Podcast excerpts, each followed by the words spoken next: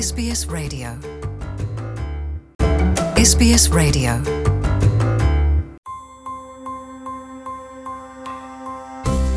ይህ የ SBS ሬዲዮ ፖድካስት ነው።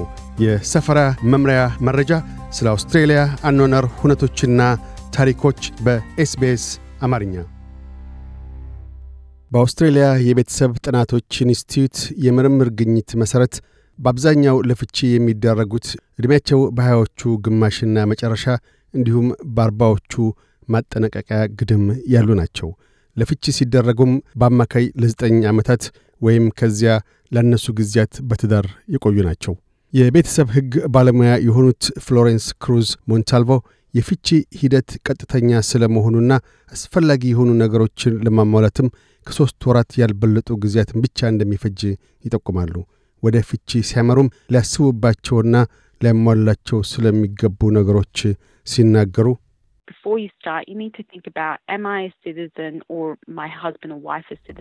ከመጀመሮ በፊት ሊያስቡበት ይገባል። እርስዎ ባል ወይም ሚስት ዜጋ ስለመሆኑ ካልሆኑም አውስትራሊያ ውስጥ ለአስራ ሁለት ወራት ያህል ኖሬ ያለሁን? ለወደፊቱስ በቋሚነት እዚህ መኖርን እፈልጋለሁ። በአንድ ቤት ውስጥ እየኖርኩ ወይም በአካል ከአስራ ሁለት ወራት በላይ ተለያይቼ ቆይቻለሁ። የጋብቻ ምስክር ወረቀቴ ወደ እንግሊዝኛ ተተርጉሟል ብለው ራስዎን መጠየቅ ይገባዎታል። ከሁለት ዓመታት ላነሰ ጊዜያት ተጋብተው የቆዩ ከነበረ የምክር አገልግሎት አግኝቻለሁ። የምክር አገልግሎት ምስክርነት ወረቀት አለኝ። በምክር አገልግሎት ሂደት ውስጥ ማለፉ ተገቢ አይደለም የሚል የድጋፍ ደብዳቤ ሳለኝ የባለቤቴ አድራሻስ አለኝን የሚሉትን መጠይቆች አንስቶ የተሟላ ምላሽ መስጠት እንደሚገባ ያስረዳሉ።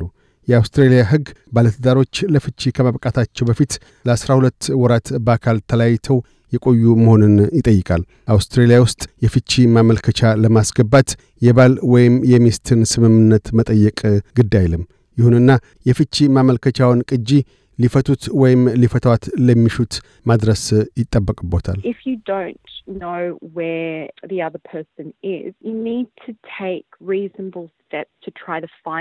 ሌላኛው ግለሰብ የት እንዳለ የማያውቁ ከሆነ ፈልጎ ለማግኘት ተገቢ እርምጃዎችን ሊወስዱ ይገባል። ሊፈቱት የሚሹት ሰው ከወንድም እህት ወይም ሌሎች ዘመድ አዝማድ ጋር የሚገናኝ መሆኑን ካወቁ የፍቺ ማመልከቻ ቅጂውን በእነሱ በኩል ለማድረስ እንዲችሉ ፍርድ ቤቱን መጠየቅ ይችላሉ። እንዲሁም ያለዎት የኢሜይል አድራሻ ወይም ፌስቡክ ላይ ፈልገው ያገኙት ከሆነም እንዲሁ ፍርድ ቤቱን በዚያው በኩል የፍቺ ቅጂውን ለማድረስ እንዲችሉ ጥያቄ ማቅረብ ይችላሉ ብለዋል። በቋሚ ነዋሪነት ወይም በስደተኝነት ቪዛ የመጡ ከሆነ በአገር ውስጥ ጉዳዮች ዲፓርትመንት በኩል የሚሰጠውን የነጻ ትርጉም አገልግሎት መጠቀም ይችላሉ። ፍሎረንስ ክሩዝ ሞንታልቮ አዲስ መጤዎች ወደ አውስትሬልያ እንዲዘልቁ ቪዛ ከተሰጣቸው በኋላ ባሉት ሁለት ዓመታት ውስጥ የጋብቻ ምስክር ወረቀቶቻቸውን ወደ እንግሊዝኛ እንዲያስተረጉሙት ይመክራሉ። ለፍቺ የተነሳሱ ባለትዳሮች ለ12 ወራት ተለያይተው ከቆዩ በኋላ በቀጥታ ለፍርድ ቤት ማመልከቻውን ማቅረብ ይቻላቸዋል። ተለያይተው የቆዩት በአንድ ቤት ውስጥ እየኖሩ ከሆነ ግና ማረጋገጫ ማቅረብ እንደሚኖርቦት ፍሎረንስ ክሩዝ ሞንታልቮ ሲያስረዱ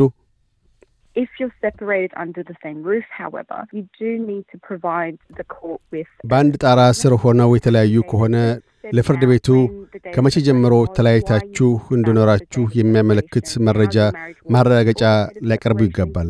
ያ የጠቀሱት ቀን የመለያያችሁ ዕለት ነው ብለው ለምን እንደሚያስቡ እንዲሁም ተለያይተናል ካሉበት ቀን በፊትና በኋላ ያለው ግንኙነታችሁ ምን እንደሚመስል በንጽጽሮች መግለጥ ይጠበቅቦታል ብለዋል።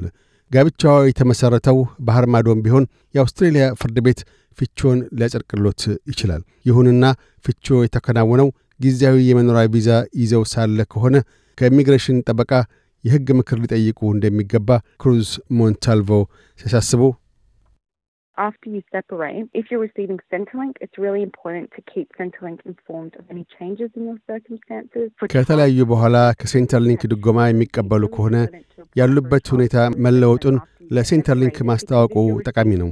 ልጆች ያለዎት ከሆነም ለልጆቹ እርዳታና ተገቢው የክፍያ ማስተካከያ እንዲደረግሎት ይላሉ። ባለትዳሮች ፍቺ ከፈጸሙባት ዕለት ጀምሮ ባሉት ዐሥራ ሁለት ወራት ውስጥ የንብረት ድልድሉ ይጠናቀቃል።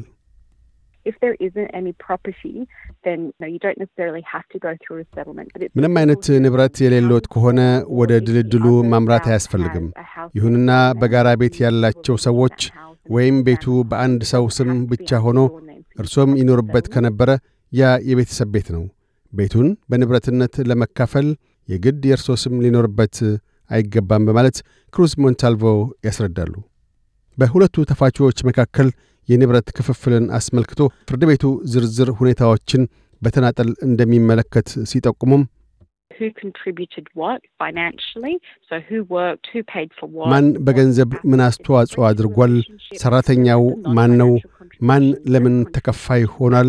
ለግንኙነታቸው ምን አይነት ንብረቶችን እንዲሁም ለቤተሰቡ ከገንዘብ ጋር የተያያዙና ከገንዘብ ጋር ያልተያያዙ አስተዋጽኦችን ይመለከታል።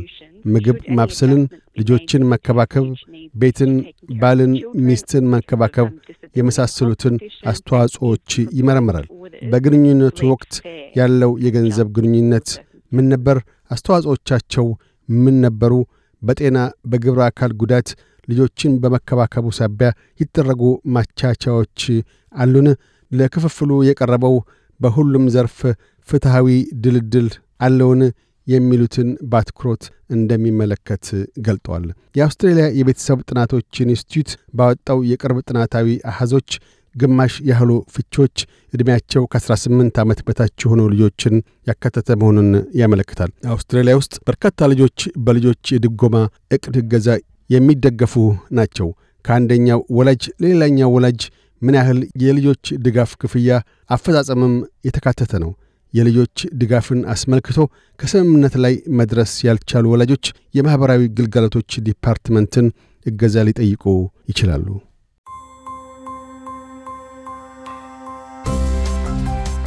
ይህ የ SBS ሬዲዮ ፖድካስት ነበር። ለተጨማሪ የሰፈራ መምሪያ ታሪኮች SBS dot com dot au Amharic ን ይጎብኙ። Tell us what you think. Rate this podcast on iTunes. It helps other people to find us.